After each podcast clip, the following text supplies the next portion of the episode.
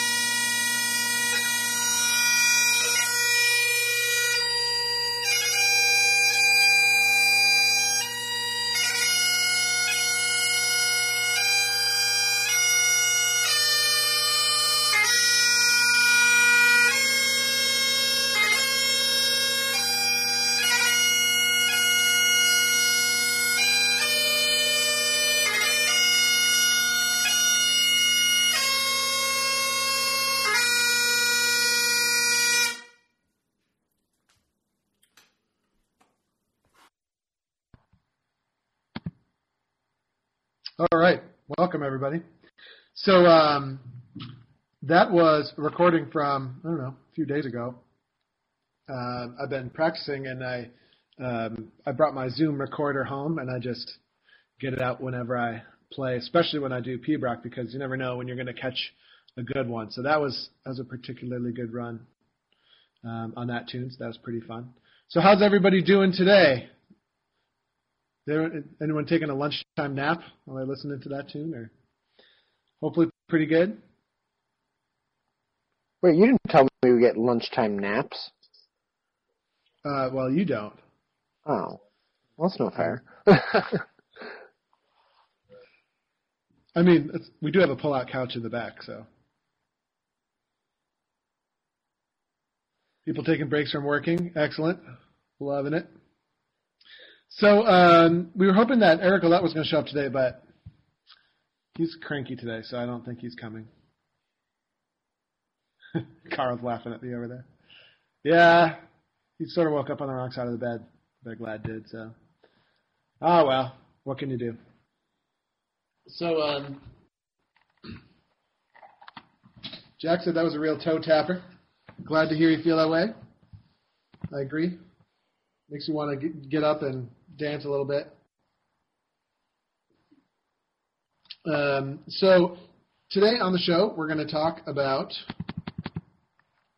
Uh, we're, we're, we're going to pick up a little bit on where we were um, last week, talking about how some of the things that advanced pipers are doing is actually magic, and you have to be born with certain magical powers in order to do them. So um, last week we talked a little bit about the magic of tuning and how if you don't have a good ear, it's actually impossible to tune. So if, if you weren't born with a perfect ear, you should just quit piping. Isn't that right, Carl? I seem to remember there was some discussion of that last week. Yes. That's right. And how uh, basically, yes. yeah, like I can tune bagpipes, but it's only because I was born with that gift. Um, I didn't have to learn any any skills or develop any fundamentals. It was just magic, basically. Now, lucky Uh, for me, I wasn't born with the skills, but they magically propagated themselves um, later on in my piping career. Yes. So I must have been reborn. Well, yeah, there's certain I'm born again. Bagpipe skills. there's certain water that there's certain water that only I know how to find, and I can give that water to people I choose, and that water gives you the ability to tune. Um, of course, okay, this sarcasm has gone on much too long. So actually, uh, last week we talked about how there's really not much magic involved at all, um, and it's all stuff that um, a little bit of logic, um, a little bit of deductive reasoning skills. Uh, we can figure out how to do most of the things that the great pipers are doing. Um, and I, I don't know what that sound was. That's my jacket zipper. Oh, I see. Okay. So then, um, yeah, where I was going with that is, um, realistically, I, I've been in the game a while at this point, almost. Um, I've been in the game of competitive pipe bands for 20 years now, I think, really. Um, and, and I have yet to come across anything that's actually magic. Now, there are some things that are that are so incredible that it seems like magic, um, like um, pretty much any time you watch Field Marshal Montgomery tune up, it sure is tempting to say that it's magic because um, I have no, um, I still haven't figured out the exact pieces of the puzzle that they use um, to get such an immaculate sound. Um, I was, uh, I was privileged um, and lucky enough to uh, play with the SFU pipe band for several years. Um, and I did get to experience that. I, I did get to experience all the pieces of that puzzle, and that has inspired a lot of my own pipe band stuff. Is um, watching that in action, and um, you know, a, lot of people would consider the SFU sound magical, and um, but but at the same time, it really um, they have their own pieces of the puzzle that they employ, which um, I'll leave up to them. But um, but uh, I'm definitely interested in sharing a lot of the stuff that I've learned over the years and a lot of the of the uh, things that I do. Jack says we are getting an echo. Are other people getting that echo out there? Ah, Jack, it looks like you're signed in twice. I bet you I can fix this echo here. Hold on. Jack, I'm going to boot the other guy. Uh, wait, how do I do this? Remove selected user. There you go, Jack. I bet you things just got a whole lot better for you. I have saved your life. Glad to hear it. Okay, so um, so anyway, uh, let's start off uh, with some of these questions as a jumping off point. Uh, we had a few people earlier sign in uh, and come up with some things that they wanted to talk about. So Kathy was the first one up, and she said, "Any comments on leaving the best performance on the practice field before the performance competition?" Um, I think that's a uh, really good thing. That's where you want to leave it. Uh, you want to leave the best performance in the tuning park. That is the um, best place. But uh, uh, in all seriousness, what she's talking about is a very serious issue, and I've experienced it so many times uh, where we would sound really, really great just about 10 minutes before we uh, we reached the line when we competed. So um, I don't know. What do you th- what do we think about this? Carl, do you want to jump in on this one? Yeah, I, I mean, that's tough because, of course, you're coming at it uh, from the perspective of, of the leader of the band there, and and uh, I was, of course, part of that band that had that kind of um, that happen sometimes, and and I think we've all kind of been been there in one of those two places. It's it's tough. Uh, I mean, just rationally thinking through it, the best thing to do is is to be able to um, get out there more often and get experience under pressure. Do do things to practice being under pressure so that um, yeah, I, I really do think it has a lot to do with nerves. I mean, aside from if you messed up the tuning, but yeah, I think it's mostly playing and nerves, um, overblowing in the um, the the tuning circle or underblowing in the final. You know, any combination of that um, is going to cause trouble, and it's just practice and knowing how you personally respond under stress and um, uh, pressure, and what you need to compensate for. Mm-hmm. Yeah, I mean, I think a lot of it, uh, a lot of it, Kathy, for me, um, having been in the leadership role, um, a lot of times leaving the best performance on the, you know, in practice as opposed to on the field, has to do with leadership, uh, leadership inexperience and blundering. Um, that's been that's been my own personal reflection over the years. Is a lot of times, you know, if I'm in charge of tuning up the group, uh, it's really really tempting to allow yourself extra time to get things in tune. This is one example. Um, it's really tempting to allow yourself extra time to get stuff in tune, but of course we know the longer you play that instrument, the more moisture it takes on, um, and the more unstable the instruments can become. Uh, so from a tuning aspect, there's an example. That's and that's that's my fault, right? I started the group up a little bit too early. People get tired. And they get tired, yeah. Yeah, exactly. That's a and big so, one. So sometimes leaving the leaving the best performance uh, in the practice field is leadership error, right? Uh, and and just generally, right, an attitude that we need to warm up for a really that we need to practice for a long time before we go on the field. Uh, that's a serious mistake, a serious leadership mistake. Um, I, I remember this vividly. Uh, my first year in SFU, and um, and I was asking Jack about you know what the tune-up was like, and and uh, I was shocked to hear that uh, the tune-up um, is like like 45 minutes. Like uh, back in the day, and, and I was I played at Oran Mor for many years as it came up through the ranks, you know, and we were always guilty of warming up for like two hours. You know, and there's just there's just such such a low likelihood that people can keep the focus um, and produce a good performance after that long of a warm up. Um, yeah, exactly. So there's there's lots of leadership blundering that can happen, and and then generally I, I touched on it a little bit, but I'll I'll reiterate it, which is um, performance day is not practice day. That's one of the number one biggest mistakes any pipe band can make, right? If if you're hoping to practice on the day of a performance, then that's exactly how good it's going to go. Um, uh, and then Kathy with the inevitable follow-up question: Any idea how to gently make this suggestion to the pipe major? Um, uh, I, I wish you the best of luck with that. It, it's very easy. Just recommend the podcast. Not this episode. Just hey, you should listen to the to the Dojo podcast. Put it, start them a few episodes before, so it's time to work into it. Yeah, We'll I- edit that part out. I've been in so many bands, or I've witnessed so many bands practice their material over and over again, like moments before they go on to compete. There's no need to practice. All you need to do is um, you need to get warmed up, which means you got to get the pipes settled, got to get them in tune. And yeah, like we're we're gonna run through a couple of the key breaks and make sure people's heads are in the game, but we're not gonna like play through the MSRs a bunch of times to make sure they're good. If they're not good by the day of a performance, right, you got bigger fish to fry than worrying about how good your uh, performance is going to be on the field.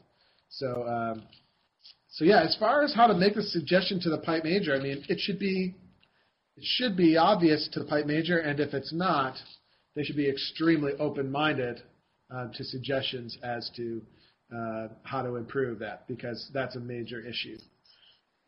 If they're not extremely open-minded uh, to something along something as basic as this, then um, you know, uh, get out those voting ballots at the next AGM. You know what I'm saying? That was that was that controversial. Carl's like, no, I mean sort of, vote That's good. I- Vote I know. them out. Vote them out. Okay, I'll stop. All right. uh, So um, let's see. So that's that's a, Garrett, it's an oxymoron, an open-minded pipe major. That's not true. I would, uh, you know, good pipe majors may be rare. That might be true. I, I'll leave that up for debate. But open-minded pipe majors are not oxymorons. It is a requirement. Now, granted, um, in the middle of practice, when the pipe major is working on making the band better, is not the appropriate time to bring this up. In defense of the closed-minded pipe major, right? So, uh, the appropriate time to bring anything up to a pipe major is privately, um, and uh, you know, and then you have to have an open mind yourself. I remember one time I had a conversation with somebody in Oran Mor, like it went something like this: Andrew, when are you going to suck it up and be a better leader? And then my response to that was, when are you going to suck it up and be a better follower? Um, because I had uh, I had sort of inverse thoughts about that particular person, and then let's just say that was the last uh, that was the last season they were in the band. Uh, but it goes both ways, right? So you often have feedback for a pipe major, and they very often uh, have feedback for you. So, so yeah, it's good to have private conversations. Yeah, the the band circles. Hey Andrew, can we do that practice like differently? I'm I'm really just not liking the way you're doing it today. That's probably not gonna end well. Garrett Garrett says if you this is deep. If you go through life with an open mind, people will stand in line to fill it with garbage. Well, I I don't I don't know if it's an open mind. Maybe if you go through life, you know, wanting to do what everyone tells you to do, maybe uh, people are definitely standing in line for that. I think there's a difference between having an open mind and um, not knowing what you're talking about and being desperate for other people to tell you what to do. There's a difference there for sure. Yes, Ken, that is amazing. Uh, congratulations to your band. God forbid we ever rehearse the process of getting set up for a contest. Yeah, uh, and so congratulations to you guys because that's one of the best, best, best things you can do. Um, by the way, playing a bunch of contests that are less important leading up to the important contest um, is a really good way to do that as well. It's you know it's that extra little bit. So uh, so that's that's awesome, Ken. I'm glad to hear that. All right, let's let me back up in my chat. So that was Kathy's question. Um, so can everybody see how just to keep it tied into the theme, right? Uh, leaving the best performance on the practice field. There's no magic involved, right? It has to do with good leadership, has to do with um, not playing too long. These are all common sense things. Rehearsing well enough so you don't have to practice on performance day. So no magic there, right? Just um, good leadership, uh, good good strategy, and then experience, right? Experience on on the you know on the part of the players, not to freak out, and on the part of the leadership, not to overthink things and overcommit. So Uh, I've learned that lesson many times myself. Okay, next one. Hey, y'all, says Lloyd. Would love to hear any tips on getting pipers to relax and not overblow high in the circle. What do you think, Carl? Well, I don't know. There could be so many different symptoms. Um, I mean, if it's consistent throughout the whole time, tune the high A. Um, but if it's it's really peaky blowing, you could, uh, you know, start with a manometer, something where they get some visual feedback uh, about their playing, and they can see in in certain spots where they're overblowing. Um, I mean, it, you're suggesting that it, that it's it's it's nerves, and then I think the only uh, thing there is to help do uh, you know practice being nervous and playing well under that situation. Um, I don't know, Andrew. What do you think? Yeah, I uh, so Lloyd, I uh, I question or challenge the idea that overblowing the high A's has anything to do with relaxation. Okay, so relaxation and overblowing uh, not necessarily related at all. I, I think it seems like a piper is tense, right, when they overblow, but it's not necessarily tense or relaxed. It's uh, technique. So, so the only way, in my opinion, right, the only way to get a piper not to overblow a high A is to teach them good blowing habits. That's an individual thing, um, and we need to, you know, we learn, we call that at the dojo, we call it mental. That's the mental aspect of blowing. Okay, so so for whatever reason, when we get to high A, we crank down on the left arm usually, and we get that high A surging. Very common problem. Uh, it's something that we need to learn to practice, and that's where Carl's feedback in regards to the manometer comes in, which is we use the manometer as a way to to give the player that feedback, and then we coach them. So it's like, so you see, Joey, every time you get to this high A, um, your your your uh, pressure is surging through the roof. So let's try that section again, and let's see if we can get it and keep the water in the manometer to stay still. Um, you know, so that's a huge, huge thing. Um, so, so don't assume it has anything to do with relaxation. That's my number one thing. And then secondly, um,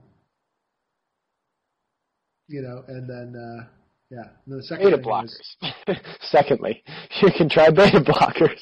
well, you can try beta blockers, but I bet you, I bet you It wouldn't solve the problem. Yeah. No. It's all technique, right?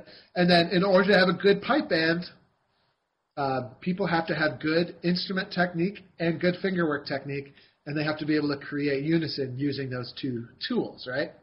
The fundamentals are the tools that we use to create a good pipe band. So, um, you, you see what I mean? Uh, so where am I going with that? I guess what I'm saying is uh, blowing steadily is an individual responsibility. So we need to teach the individuals to blow steadily, which is not rocket science, right? Uh, it's really hard to blow steadily, but it ain't rocket science to help someone blow more steadily. Manometers are a great tool, and ears are a great tool. Like, yo, bro, you know, bro, Piper dude, uh, you're overblowing every time you hit a high A. Listen, and then they they play and they're like, oh crap, I am doing that. So now I need to not do that. Um, that we, you know, pipers and teachers have been doing that for quadrillions of years, right? Oh, I just got a text message from Eric Olet. Sorry I missed that. I was producing what may have been the most magnificent pipe sound ever. It was like pretty good for Earl of Seaforth and parading in the McDonald's. Holy guacamole, he says. Uh, maybe we can get him to. Uh, I'll say, come on the show and bring us an MP3. We're getting geared up for. There's a little solo contest in New Hampshire this weekend, so we're all getting geared up for it. That's why we have these recordings. Oh, and now that Vin's not here to defend himself, I can play this. Drummers right now kind of copy and do what they're told. Excellent. Um, excellent. so, uh, okay, good. We have more questions. Lloyd says, uh, oftentimes it seems like they just can't help themselves. Well, that's just called bad technique, right?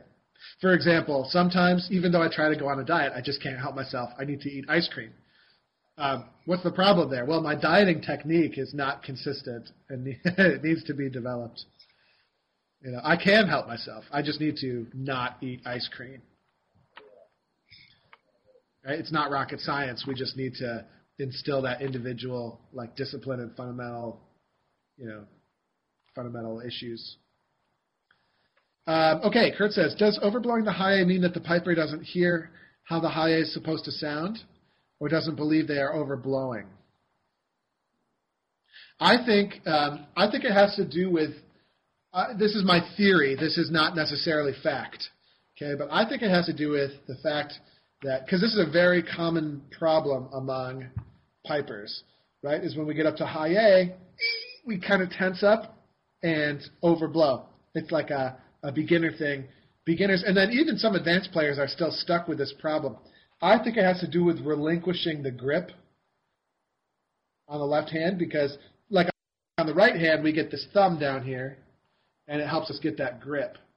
But on, on the high hand, we want we use the thumb as a grip, especially when we're beginning. But when we let go of the thumb, I think we kind of panic, and that's what causes it. That's my that's my theory. Uh, I think it also has a good deal to to do with when you're learning. Um, that when you first blow air into a bagpipe and you get a note sound, it's not going to be high A, it's going to be low A or something like that, uh, one of the low hand notes, and they do take a little bit less pressure. I mean, how often do we do we come across a student that plays low A, goes up to high A in a tune, and it cuts out? Uh, and so, right from the get-go, some of them are, are kind of learning that they have to blow harder on the top hand, and if that if that continues, then then you have that symptom as well. Yeah, I, I don't. I mean, I think physically that's correct, Carl. I think I think the high A takes slightly more air. However, how it, it, it that, that doesn't play any role in our fundamental skill of blowing steadily, right? So it does if you uh, get in that habit. It does if you get in that habit. That's correct. So I think you're right. So the important thing is we need to get in the habit of blowing at that sweet spot, which we've talked about in past shows. Right. There's the difference between the bottom and top of the reed. Yeah, absolutely, absolutely. So let's um, uh, let's carry on. Lloyd says, "I wholeheartedly agree with you that it is an individual responsibility, but it's tough to get that across. Well, yeah, there you go. That's why uh, it's really hard for a pipe major to be friends with their constituents. Uh, because constituents, especially when it comes to bagpiping, which is just a hobby, that's what, at least that's what I'm told. It's just a hobby, and I have more important things to do uh, during the week than practice my blowing. Um, you know, that's why you got to lay the smackdown sometimes as pipe major, which people appreciate in the long run, but in the short run, they're cranky. Uh, techniques for fostering unison playing in the circle. Garrett, great question. Um, we will uh, come back to that. Let's just make sure. What else we got? A competitive mindset requires correct and positive language versus internalizing negative words, such as nerves. Replacing the phrase with understanding monitoring the effects of adrenaline. Well, with the exception of those words being way too big for me to understand, Ken, I agree. So what Ken is saying is, um, yeah, we've got to we got to be careful not to pigeonhole things. This is my translation of what Ken is saying. We don't want to pigeonhole things into weird, subjective, semi-correct definitions of what's going on, right? Which is what I was getting at earlier. Um, if people overblow the high A's, it has nothing to do with relaxation or being tense, right? It simply has to do with developing good technique, good blowing technique, otherwise known as keeping that pressure totally solid, right? Um, so yes, understanding, monitoring the effects of adrenaline. Yeah. Uh, yeah. Adrenaline's like a whole different can of worms for me, but yes. So Ken, yeah, excellent point there.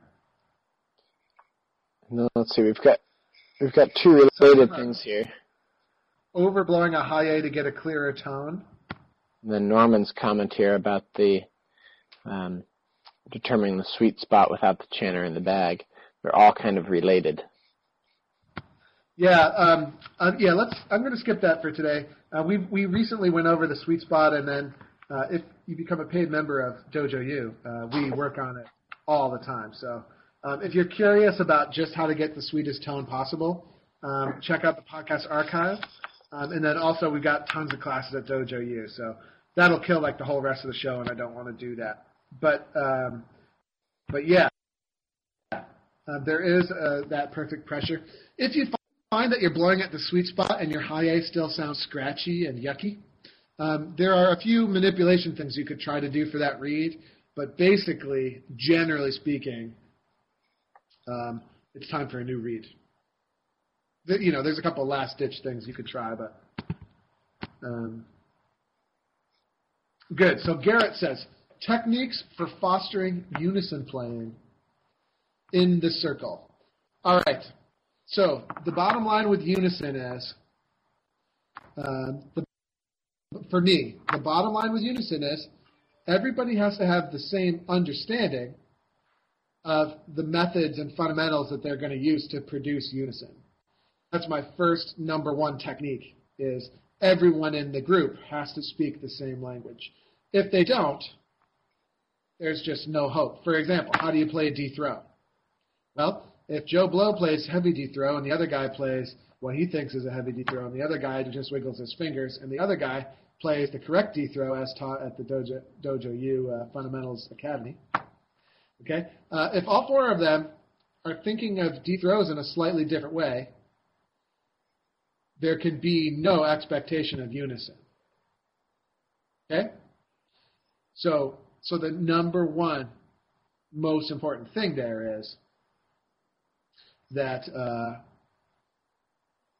we have to have the same language and the same game plan.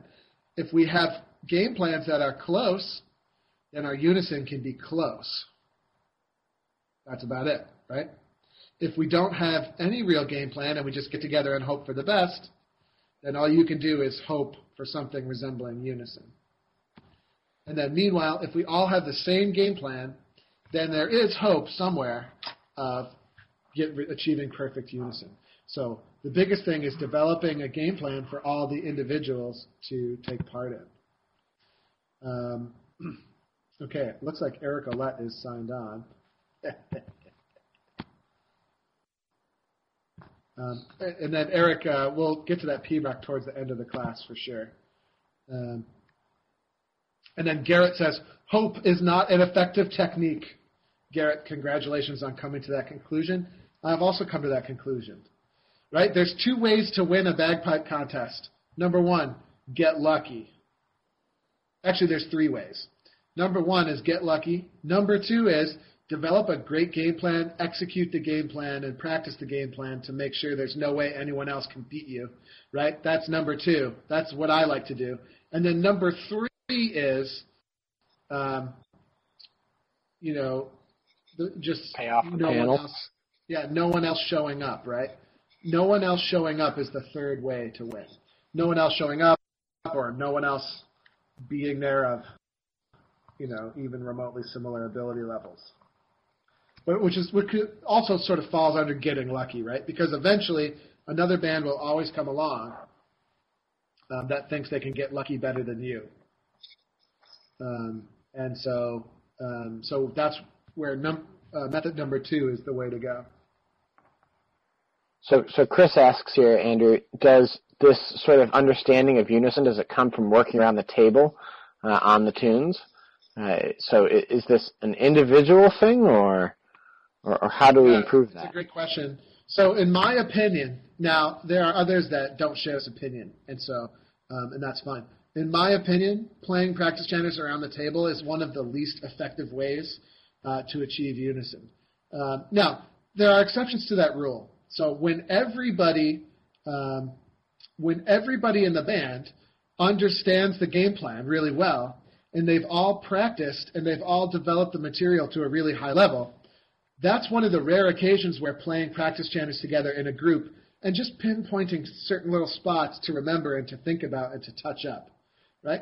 that's when it can be effective. So, for example, we've been doing quite a bit of that at the new Stuart Highlanders um, uh, band that we're involved in now. And I support that in that case because the players are playing at such a high level and we're all so well prepared when we show up um, that for Adam to go around and to uh, you know pinpoint little things for us to just remember and think about. Um, that's a that's a good way to effectively work. But yeah, Chris is talking grade four, so uh, this, you know I'm weird. People think I'm weird, but I would hardly ever play around the table in a group in a grade four pipe band. Um, hardly ever. Right. Instead, I would take as I would do as much individual work as I possibly could, um, teaching the fundamentals, teaching people to all think the right way. Um, and you know, take for example the bad blowing we talked about earlier. I have to teach individuals to to um, avoid that problem, and then we'll play a lot. You know, then we'll play a lot as a group. Um, you know, uh, but we push that process to later. You're like most grade four bands I know, they spend 90 minutes playing table. Uh, and then if you're at the end of a practice, so um, is I would I would have little breakout sessions, uh, had breakout sessions with one or two pipers working with an experienced member of the band, um, and then bring that together later. I don't know, um, but but think outside of that box, right? Playing in a group and then making broad generalizations it's only it can only be so useful, especially in a room where people need to develop the basic fundamentals. Right? It doesn't matter how, how it doesn't matter how many times you stress that you need to hold a certain note if if three of the pipers don't actually have the fundamental ability to comprehend that yet. So so anyway, uh, really good question, really good. Um, and then yeah, so so the first it's all about game plan. It's all about individuals being able to execute the game plan. You know what I mean? I, I, I would in grade four band I would talk very little about expression, for example. I would talk about scale navigation, basic rhythm, uh, good grace notes, good embellishments maybe a little bit of ALAP, ASAP here and there, but even that, it's like I save that till later, till we got the first four of those key fundamentals down. And the same goes with um, with bagpipe stuff. It's like, you know, I'm, I'm, one of the only things I'm talking about is good bagpipe maintenance, good drone reed calibration, and then achieving good blowing at the sweet spot. We'd hardly ever talk about tuning. Yeah, guys who are 50 year, years old and been playing for 40 years. Well, um, they have to if they're 50 years old and they've been playing for 40 years, um, and you know they're still in the grade four band and not playing at a higher level. Unfortunately, that means by definition that we still have fundamentals that we need to develop. Um, and they have to have the attitude of wanting to improve fundamentals. And if they don't have that attitude, um, you either have to resign your band to not moving forward, or you have to require that person um, to move forward. One or the other. You can't have your cake and eat it too. It's one of those things. You have to, def- you know, and that that goes back to other shows we've done about defining the goals of your pipe band. You know, you can't you can't have a leisurely group where you never have to put in the time uh, if you also want your group to advance. Two plus two does not equal five, unfortunately. Um, and that's that's a band culture question. You know, that that's a heavy duty one.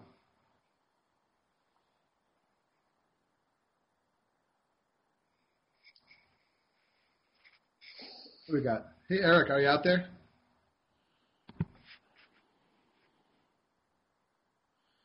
Uh, yeah, I'm there. Cool. Um, yeah, do you have an MP3 you want to load in there, Big Lad? Yeah, sure. Let's see.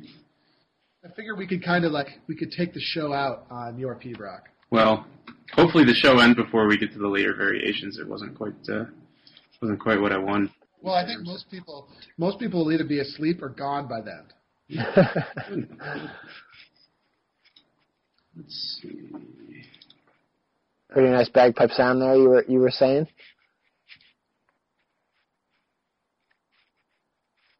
He's uploading, so he probably is experiencing connection difficulties. Mm. Sometimes when you upload, if your connection isn't stellar, it uh, has trouble. The same might be going for other people too. That's that's a good question. In the meantime, Andrew Garrett asks kicked him off. asks about cues that the pipe major can use to influence um, the band as they're playing, like during a performance, i.e., Yeah. changes in tempo, body language. Yeah, that's a good question. I mean, um, like basically, we we want to make sure we want to try to make it so that when we get on the performance field, there aren't very many, uh, you know, cues that we will need to give. Right? We want to we want to keep things relatively um, simple, straightforward. We don't want to be ch- trying to change tempos all over the place. Um, pipe major at lower levels have two cues: start and stop. Yeah. So when I was pipe major, um, I would step into the circle a little bit if I needed to get people's attention, and then I would have some basic body language that I could use, like like I could sort of lean in and, and give like an like lean in and give like a little look, Little and- evil eye. not evil eye, but just kind of like you know, which and that sort of represented people to not to not like get lazy and to play right up to the tempo and to not let it slow down. Uh, I could also step in and then lean back a little bit, and people understood that that meant you know, whoa, whoa, Nelly, take her easy there a little bit. Um, and you know, so and that was just some basic body language there, and then obviously the main one is just the foot tapping. The foot tapping, that's the main the main thing that you do. So you set the tempo with that, um, and uh, so on and so forth. The foot, and then people watching your fingers as well. Yeah, I think it's also important to not do that too extremely either. Uh. You know, if you scare your players in the middle of a performance, uh, it doesn't matter what you were trying to communicate because it's going to be lost behind panicked playing. Some people will go faster, some people will go slower, others will cut out it. So you don't want to do anything unsettling either. That's right, and that's why you want to keep it to a minimum. Is that uh, you know pe- people don't want to get freaked out on the field. So. Right. I mean, Field Marshal Montgomery is the most amazing example of that ever. I feel, you know, generally speaking, I feel like Richard just sort of stands there and plays, and he's not. I mean, he might be making cues that I don't know about, but you know, he's just they they just go through the set. They've got it that well prepared. Yeah, and you look around the circle and people are just kind of like they're not they're not even really looking at the pipe major. They might check in occasionally, but it's just kind of like, Yeah. So what am I going to have for lunch today? I'm, I'm not really sure what. Uh, That's what it looks like. I mean, I know that's what it looks like. It's like, how do you do that? It's insane. Yeah. Yeah. And uh, a lot of that's part of the psychological game. I remember a little bit at SFU being coached to like look cool, man. Like don't don't be looking all freaked out out in the field. You know, sometimes Jack would coach the band in that way. Like, hey, be cool, dude. Like the more relaxed you look, the more confidence the judges have that you know what you're doing. Um, which, man, Oran Mor never got that ever, did we? No. Good, good lord, we were like a bunch of scared lab rats out there. Uh, and again, it could be a result of bad leadership. Who knows? But it's like, you know, uh, Mike McCool. He's out there somewhere in the world. He always kind of, always kind of looks, even though he's playing fine, he looks nervous. Um, so anyway, so looking the part is a big thing too, especially at the higher levels. Ken says, any plans for the new band hitting the Ontario circuit this season? Uh, this season is pretty much set in stone. I don't think the band's planning to go to Ontario. Ontario is a lot farther for the band now because it's centered in Boston. Right? Boston is another three hours further from Ontario than we were when we were centered in Albany. So I don't think I don't think the band's planning on going. Um, it would be fun though. I always enjoyed playing in Ontario. All right, Garrett's got to run. I think this is a good point as any to try and get Eric Olette's thing going on, but he just he disappeared. Uh, so we might be out of luck. Is that maybe him as the guest there? Oh, maybe he's back. Oh, maybe he's back. Yeah. Yes. Here. That should help Eric. Okay. So we'll see if he can get that uploaded here. Without getting booted off. So yeah, uh, great questions, guys. I mean, we could talk about this stuff forever. It's one of our favorite things because we love pipe bands. So, um, so we'll definitely do further shows on this. What percentage is it at there, big lad? Is it at like a really low percentage?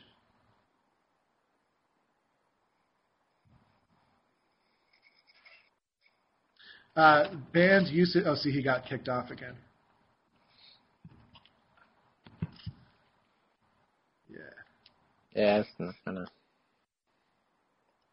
Yeah, forget it. Ah, well.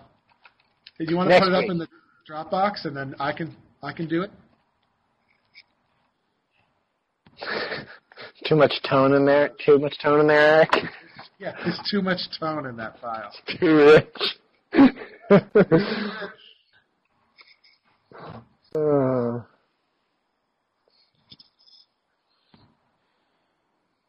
Ah, well. Well, we'll listen to that. We'll listen to that or something like that next week. We'll listen to some. Um, we'll listen to some um, pibroch at the beginning of next show then.